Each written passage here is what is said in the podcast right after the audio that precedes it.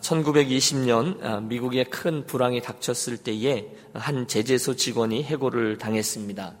열심히 일을 했는데 그럼에도 불구하고 해고를 당하니 마음의 분노가 솟구치고요, 복수심이 불타올라서 스스로 에이 될 대로 되라 하고 살기를 시작했습니다.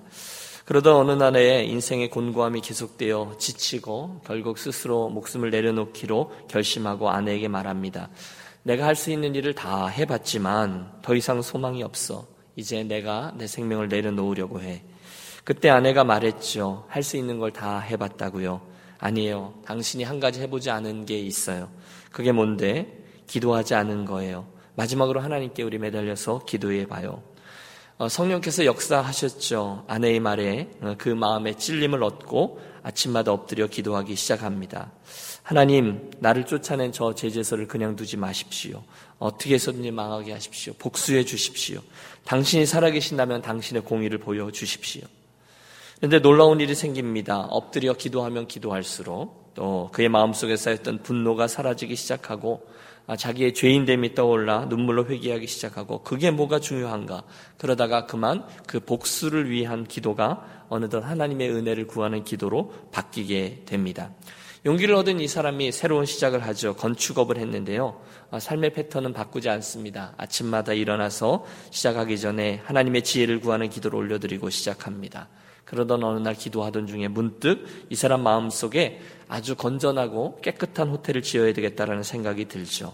그 당시 시설이 좋은 호텔들은 방탕한 목적을 위해서 사용되었고, 나름대로 건전한 숙소들은 성에 차지 않아서 여행객들이 제대로 쉬지 못했습니다. 그래서 하나님이 주신 지혜 그대로 깨끗하고 건전한 호텔을 지어 운영합니다. 그리고 하나님의 큰 축복을 경험하죠. 그게 바로 저 유명한 홀리데이 인 호텔이고, 그가 그 호텔의 창업자인 캐먼스 윌슨이었습니다. 그 인생의 막다른 골목, 거기에서 올려드린 기도를 들으신 하나님께서 그의 삶을 붙드시고 고치시고 축복해 주셨습니다. 우리는 믿습니다. 아, 기도는, 저와 여러분의 아침마다 하는 이 기도는 우리의 인생을 바꾸고 삶을 새롭게 해주며 나아가 우리 주변의 환경을 선하게 만드는 능력이 있습니다. 우리가 하는 이 기도의 능력을 정말로 믿으시면 우리 크게 아멘 고백하겠습니다. 고맙습니다. 사실 오늘 본문의 이야기는 그 출발이 썩 좋지 않습니다. 유다의 히스기야 왕이 만난 어려움, 그게 오늘 이야기의 배경이 되기 때문이죠. 여러분 어떻습니까? 물론 예수를 믿으면 좋은 일들이 일어나죠. 축복을 받습니다. 하지만 그에 버금가게 인내의 기도가 필요한 시점도 종종 만납니다. 아마 가장 흔한 경우가 경제적인 어려움이 아닐까 싶습니다. 전에는 사정이 좀 나았는데 살다 보니 비즈니스가 어려워진다거나 직장을 놓치게 된다거나 하는 경우가 있습니다. 그때 굉장히 힘듭니다. 또 우리가 만난 어려움은 어떤 게 있을까요? 그 다음은 우리 교회 가족들이 많이 경험하신 건강상의 어려움도 있습니다. 병으로 인해 몸도 고통스럽고 마음도 심히 어려워지는 경우가 우리 인생의 여정에 종종 있습니다. 또 다른 사람으로부터 오는 어려움도 있습니다. 나는 별로 잘못한 게 없는데 상황이 굉장히 억울해지는 경우입니다. 잠도 안 오죠. 오해를 받았거나 또는 비난을 받으면 그 비난한 자의 얼굴이 뇌리 속을 떠나지 않습니다. 참 인내하기가 힘듭니다. 그런데 여러분 아십니까? 오늘 우리가 대한 이 본문, 저 히스기야 왕은 지금 말씀드린 이 세 가지 어려움을 동시에 이어서 겪고 있습니다. 그러니 그 수고로움이 얼마나 컸을까요? 하지만 결론부터 말씀드리면 참 감사하게도 그는 이 쉽지 않은 어려움 세 가지를 기도의 힘 하나로 정면 돌파해냅니다. 그는 참으로 생명을 건 그의 기도를 통해서 자기의 운명은 물론이거니와 하나님이 마음먹으셨던 그분의 시간 계획까지도 바꾸어내는 놀라운 믿음의 용사가 되었습니다. 그래서 이 아침에 우리가 그의 어려움 속에 올려드린 이 기도가 어떤 것인지를 살피는 것은 무척 중요합니다. 자, 오늘의 사건을 통해서 과연 우리가 우리에 대해서 또 우리 하나님에 대해서 무엇을 배울 수 있습니까? 본 사건에서 우리가 얻게 되는, 그리고 이 아침 기도의 그 근거로 붙들게 되는 영적인 배움은 무엇입니까? 지난주에 우리는 남유다, 어, 유다에게로 그 우리들의 시선을 돌렸죠. 그 유다의 왕들 가운데 다윗 이후에 하나님의 마음에 가장 합했던 저 히스기야 왕을 만나 보았습니다. 과연 말씀에 기록된 대로 그는 유대의 어느 왕보다 더 정직히 하나님 앞에서 행했습니다. 그가 진행했던 종교개혁들 참 진지했습니다. 그의 아버지가 폐역하여 이방 신상, 이방 신의 그 산당을 보고 와서 만들었던 더러운 이방 제단을, 그것도 여호와의 성전 안에 만들었던 그 제단을 없앰으로 성전을 정결케 했습니다. 유다 내에 있던 모든 우상들과 산당들을 부수고 오직 하나님께만 예배하도록 이끌었습니다. 그뿐입니까? 백성들이 감사 제물과 첫 열매 십일조를 하나님께 드리도록 교육을 했고요. 범국가적으로 유월절을 지키도록 최선을 다합니다. 한마디로 그는 하나님 앞에 의롭고 정결한 신앙을 지키고자 노력했습니다. 그 결과 성경은 예루살렘에 큰 기쁨이 있었고 백성들도 축복을 받았다라고 기록합니다. 그때의 분위기를 같은 사건을 기록하고 있는 저 뒤에 역대하 삼십 장은 이렇게 증언해주고 있습니다. 예루살렘에 큰 희락이 있었으니 이스라엘 왕 다윗의 아들 솔로몬 때로부터 이러한 희락이 예루살렘에 없었더라. 그때의 제사장들과 레위 사람들이 일어나 백성을 위하여 축복하였으니 그 소리가 들으신 바 되고 그 기도가 여호와의 거룩한 처소 하늘에 상달하였더라.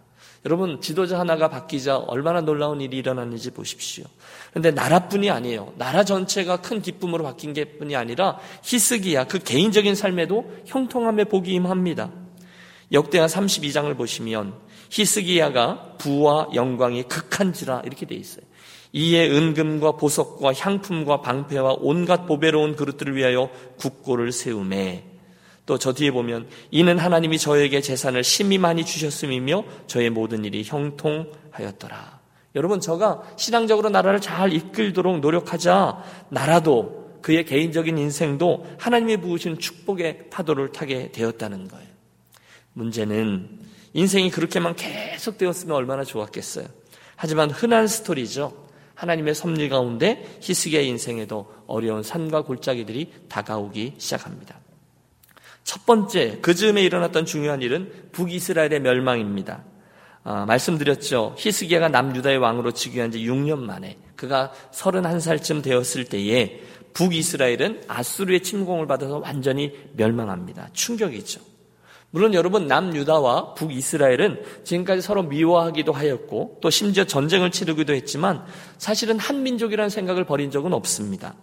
나라는 두 개지만 왕들에 따라서 때로는 친하게 지내고요. 또는 그 두 왕국을 서로 왕래도 하고 뭐 이렇게 지냈습니다. 그런데 북이스라엘이 아수르에서 완전히 멸망을 당하고 사로잡, 살아남은 사람들은 사로잡혀 먼 나라의 포로로 끌려가는 모습을 보며 남유다 사람들이 큰 충격을 받습니다.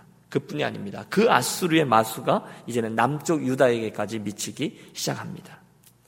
지난 시간에 말씀 기억하세요? 곧 아수르의 이십만 명이나 되는 엄청난 병력이 랍사게 장군의 그 지휘 아래 남유다를 침공합니다. 수십 개의 성읍이 점령당하고 어느덧, 어느덧 예루살렘까지 포위당합니다. 어느 정도 버티던 히스기야가 패배를 인정하고 우리가 전쟁 배상금을 드리겠소, 휴전을 원하오 하고 궁전에 있는 모든 보물과 하나님의 성전에 있는 은금을 다 모아 기둥까지 벗겨서 기둥에 이제 금으로 이렇게 어. 뭐죠? 덮어놓았는데 그것까지 벗겨서 모두 다 랍사게에 갖다 바쳤지만 사기를 당합니다. 그걸 받았는데도 아수르는 예루살렘 성을 포위하고 항복하라, 완전한 항복을 요구합니다. 그 와중에 히스기야, 지난주 말씀이죠. 편지를 통해서 또는 앞에 나와서 욕을 통해서 모든 신하들과 백성이 보는 앞에 엄청난 모욕을 당합니다. 히스기야는 힘이 없어 그 모욕을 다 당해야 했어요. 기가 막히죠. 그래서 그 위기 속에서 히스기야가 잘한 게 이사야 선지자에게 가서 하나님의 말씀을 구하고 또 랍사게의 편지를 가지고 성전에 올라가 하나님 앞에 펼쳐놓고 하나님의 도우심을 구합니다. 아니, 하나님께 일러 바칩니다. 하나님, 저놈들이 하는 이 말을 들어보십시오. 이게 말이 됩니까? 지난주 말씀 기억하세요? 하나님이 그의 기도를 들으시고 말씀도 주시고 기도응답도 주셨습니다. 당신의 능하신 손길을 펼치셔서 하룻밤 사이에 아수르 군대 십팔만 오천 명의 생명을 거두어 버리셨습니다. 여러분, 하나님이 마음을 먹으면 십팔만 오천 명이 문제겠습니까? 백팔십오만 명은 못하시겠습니까?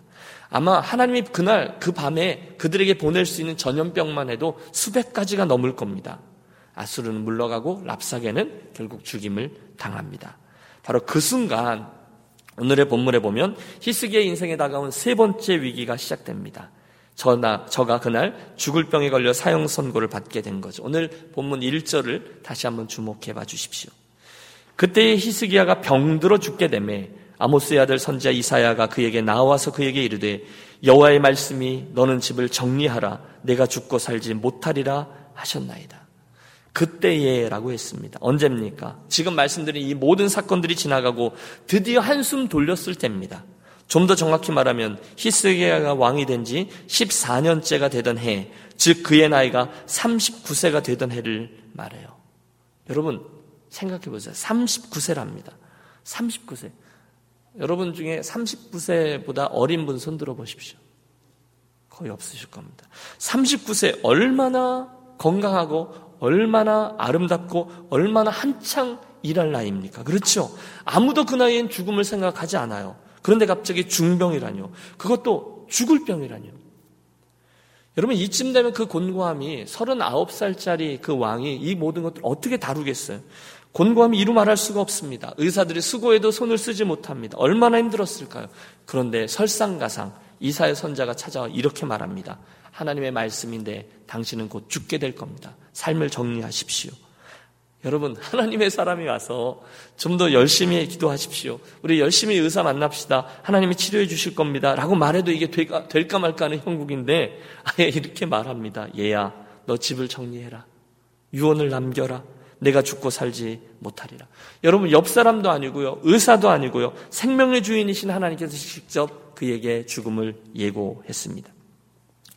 여러분 이런 일을 만나면 보통 사람들은 여러 가지로 반응하죠. 어떤 분은 지극히 인간적인 반응입니다. 몸에 좋다는 것은 다 구해서 먹습니다. 내가 이것과 싸워 이기리라. 아무리 비싸도 상관없습니다. 생명을 살릴 수만 있다면 하면서 가장 좋은 의사, 가장 좋은 병원을 찾습니다.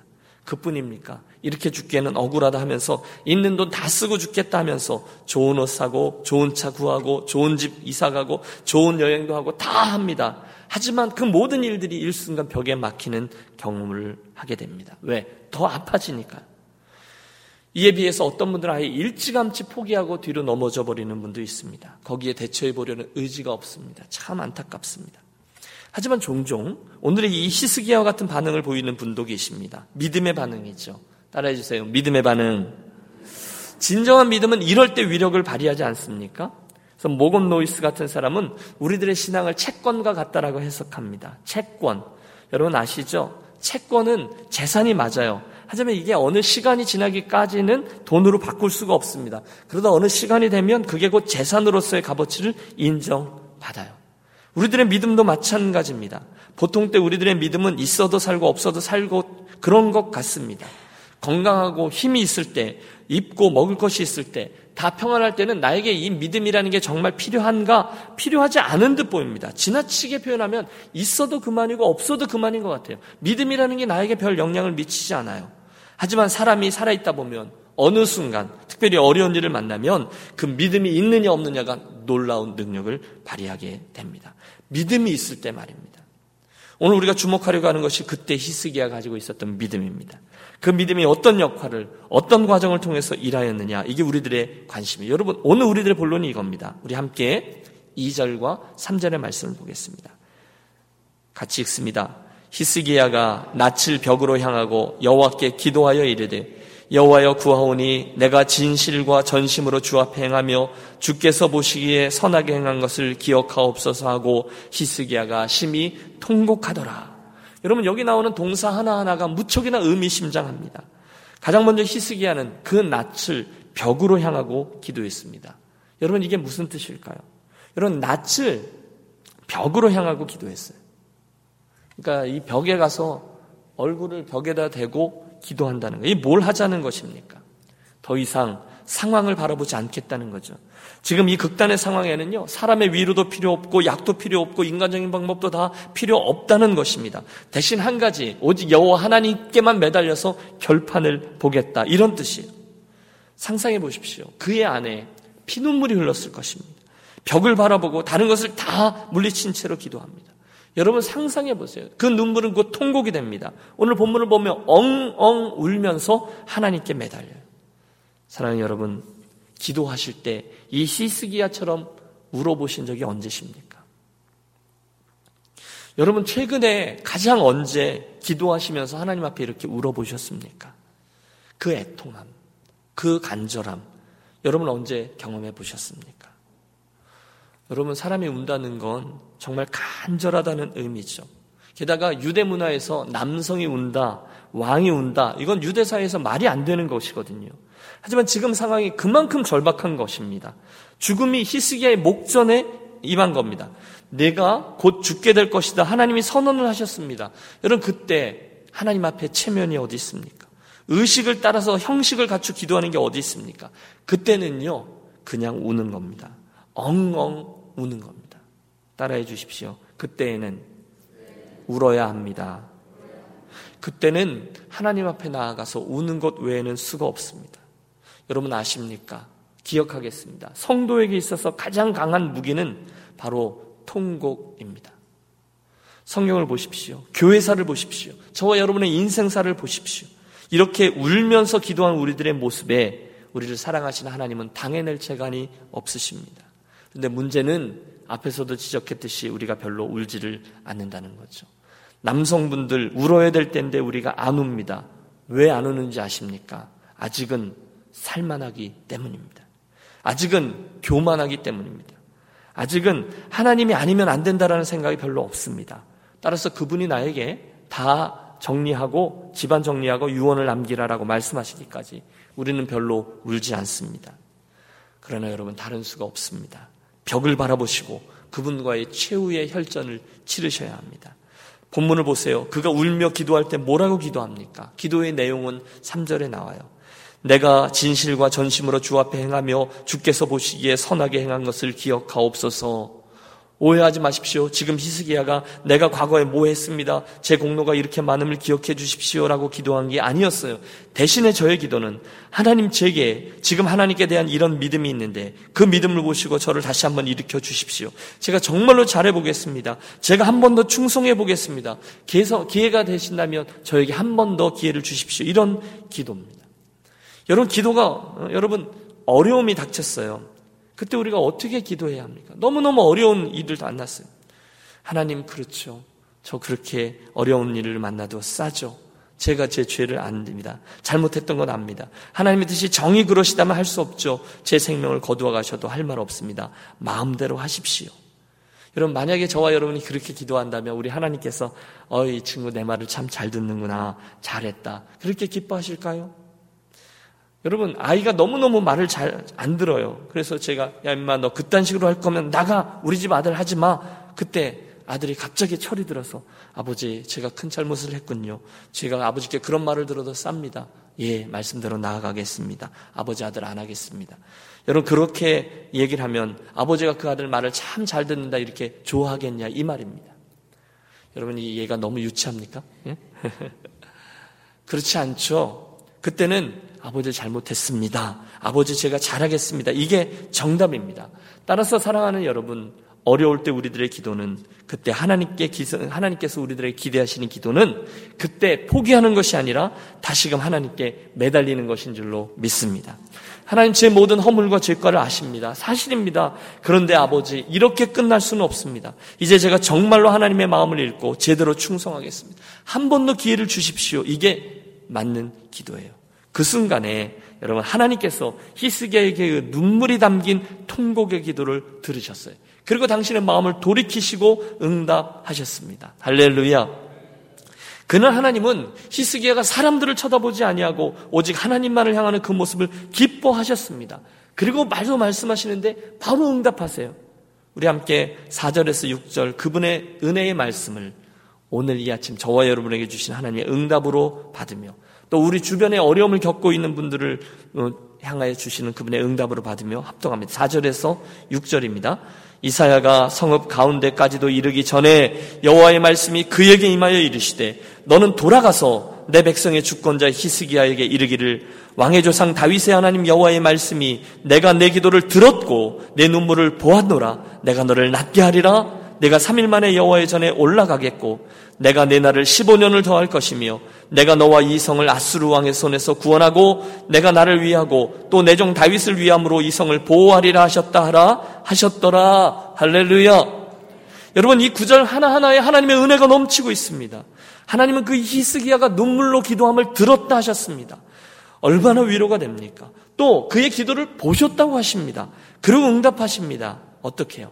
간단합니다. 히스기야야, 그건 죽을 병이지만 내가 고쳐주마. 다시 한번 잘해봐라. 이러시는 거예요. 보세요, 여러분. 이사야 선자가 히스기야에게 와서 삶을 정리하십시오. 당신의 삶이 이제 끝날 것입니다라고 그 사형 선고를 전해주고 쓰린 마음으로 돌아가는데 그 성읍의 한가운데 이르기도 전에, 여러분 이게 중요해요. 그 이사야가 돌아가 성전의 성읍의 한가운데 이르기도 전에 히스기야의 간절한 기도가 하나님의 마음을 움직인 겁니다. 그래서 다시금 돌아가는 그 이사야에게 말씀으로 임한 겁니다. 다시 돌아가서 히스기야에게 전하라는 거예요. 히스기야야, 내 인생이 맞춰지는 것이 내 뜻이지만 이제 내가 내 기도를 들어 내 생명을 십오 년을 연장하고 새로운 기회를 주리라. 여러분 대답해 보세요. 우리 하나님께서 왜요? 뭘 보시고요? 그리고 히스기야의 기도에 응답하신 거죠? 거듭 말씀드립니다. 이유가 딴 데 있지 않아요. 저가 전심으로 그 벽을 향하여 돌아서서 사람이 아니라 상황이 아니라 하나님만 바라보며 그분께 매달렸기 때문이죠. 작정한 거죠. 내가 사람의 말이 아니라 강대국들의 국제 질서가 아니라 여호와 하나님 당신만을 신뢰하며 나아가겠습니다. 그 작정 절대적으로 하나님만 믿고 나아갔어요. 생명해 주신 그분에게 나아가 마음을 감추지 않습니다. 눈물로 통곡하며 기도합니다. 그리고 그날 하나님이 저의 기도를 들으셨어요. 얼마나 감동적인지 몰라요. 오 절 하반절부터 하나님께 설명을 하시는데요, 내가 내 기도를 들었고 할렐루야, 내 눈물을 보았고 할렐루야. 여러분 할렐루야 할 말씀이 계속돼요. 내가 너를 낫게 하리라 할렐루야. 내가 삼 일 만에 너로 성전에 들어가게 하리라 할렐루야. 내가 내 날을 십오 년을 더하게 하리라 할렐루야. 내가 너와 이 성을 아수르의 손에서 구원하고 결국 이 성을 보호하리라 할렐루야. 여러분 정말 총체적 케어입니다. 총체적인 구원이에요. 완전한 샬롬입니다. 사랑하는 여러분, 우리 이왕 구할 거라면 이 정도는 구해야 되지 않겠습니까? 결국 히스기야는 그 인생의 가장 큰 위기를 하나님의 기도 응답과 치유로 잘 감당케 되었습니다. 마지막 칠 절과 팔 절의 말씀은 하나님의 치유 방법과 증표가 등장합니다. 이사야가 이르되 무화과 반죽을 가져오라 하며 무리가 가져다가 그 상처에 놓으니 나으니라. 여러분 몸이 나음을 입습니다. 재미있는 것은 히스기야의 그 증표 구함에도 하나님이 응답하셨다는 거죠. 하나님 나를 낫게 하시고 삼 일 만에 성전에 올라가게 하신다면 증거를 보여주세요. 뭘 보여줄까? 일형표가 앞으로 가기를 원하느냐, 뒤로 가기를 원하느냐. 여러분 히스기야가 보기에 일형표, 해시계죠. 해시계의 그림자가 앞으로 가기는 쉬우니까 십도 뒤로 물러가게 해달라고 말씀합니다. 그리고 하나님은 표적을 보여주셨어요. 옛날에 야얄론 골짜기에서 여호수아가 태양을 멈추었던 것처럼, 지구가 잠깐 멈추어 섰던 것처럼 이번엔 지구가 거꾸로 돈 것입니다. 에이, 여러분 이 사실을 믿습니까? 하나님이 이 세상을 창조하셨다라는 간단한 사실을 믿는 사람은요, 여전히 그분이 하나님의 나라를, 이 세상 모든 나라, 이 세상의 모든 자연 질서를 좌지우지할 수 있는 분임도 또한 믿습니다. 그분은 생명을 연장시키시는 분인데요, 지구의 자전축을 잠깐 돌리는 것 뭐가 어렵겠습니까? 결국 그날 히스기야의 생명이 십오 년 연장되었습니다. 삼십구 세에 죽어야 됐던 히스기야가 오십사 세까지 살게 되면서, 놀라지 마세요, 사십이 세에 므낫세라는 아들까지도 낳게 됩니다. 삼십구 세에 죽었다면 죽었을, 그냥 그가 오십사 세까지 살면서 중간 사십이 세에 아들까지도 본다는 거예요. 하나님은 생명뿐이 아니라 가문을 잇는 아들까지도 축복을 허락해 주셨어요. 그리고 이 모든 기적들은 바로 히스기야의 저 벽을 바라보고 한 기도, 오직 하나님 그분만을 바라보고 한 결단의 기도에서 시작되었습니다. 사랑하는 여러분, 이 아침 저와 여러분의 삶에 하나님의 그런 강력한 역사하심이 있게 되시기를 축복하고 소원합니다. 그날 유대의 히스기야의 하나님은 오늘 유니온 교회에 있는 저와 여러분의 하나님이신 줄로 믿습니다. 오늘 여러분 삶의 장에 여타한 하나님의 강력한 개입과 기적이 필요하신 분 있으십니까? 그분을 너무너무 간절히 원하시는 분 있으십니까?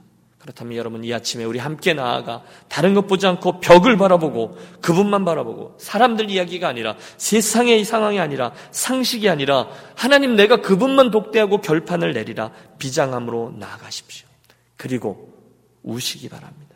하나님의 은혜를 더 달라고 울고, 변하지 않는 나의 패역함을 보고 울고, 하나님께서 앞으로 행하실 놀라운 일들과 영광을 보고 울고, 우리 삶에 구체적으로 그분의 은혜가 임하기를 소원하며 우십시오. 그때 여호와께서 우리들에게 간절한 기도를 보시고, 히스기야에게 했던 것처럼 보시고 들으시고 우리들을 돌이키셔서 놀라운 기적으로 치유로, 구원으로, 형통함으로 우리들의 삶에 다시금 일하여 주실 것입니다. 그 은혜를 구하는 이 아침 저와 여러분의 기도 시간이 되시기를 축원합니다.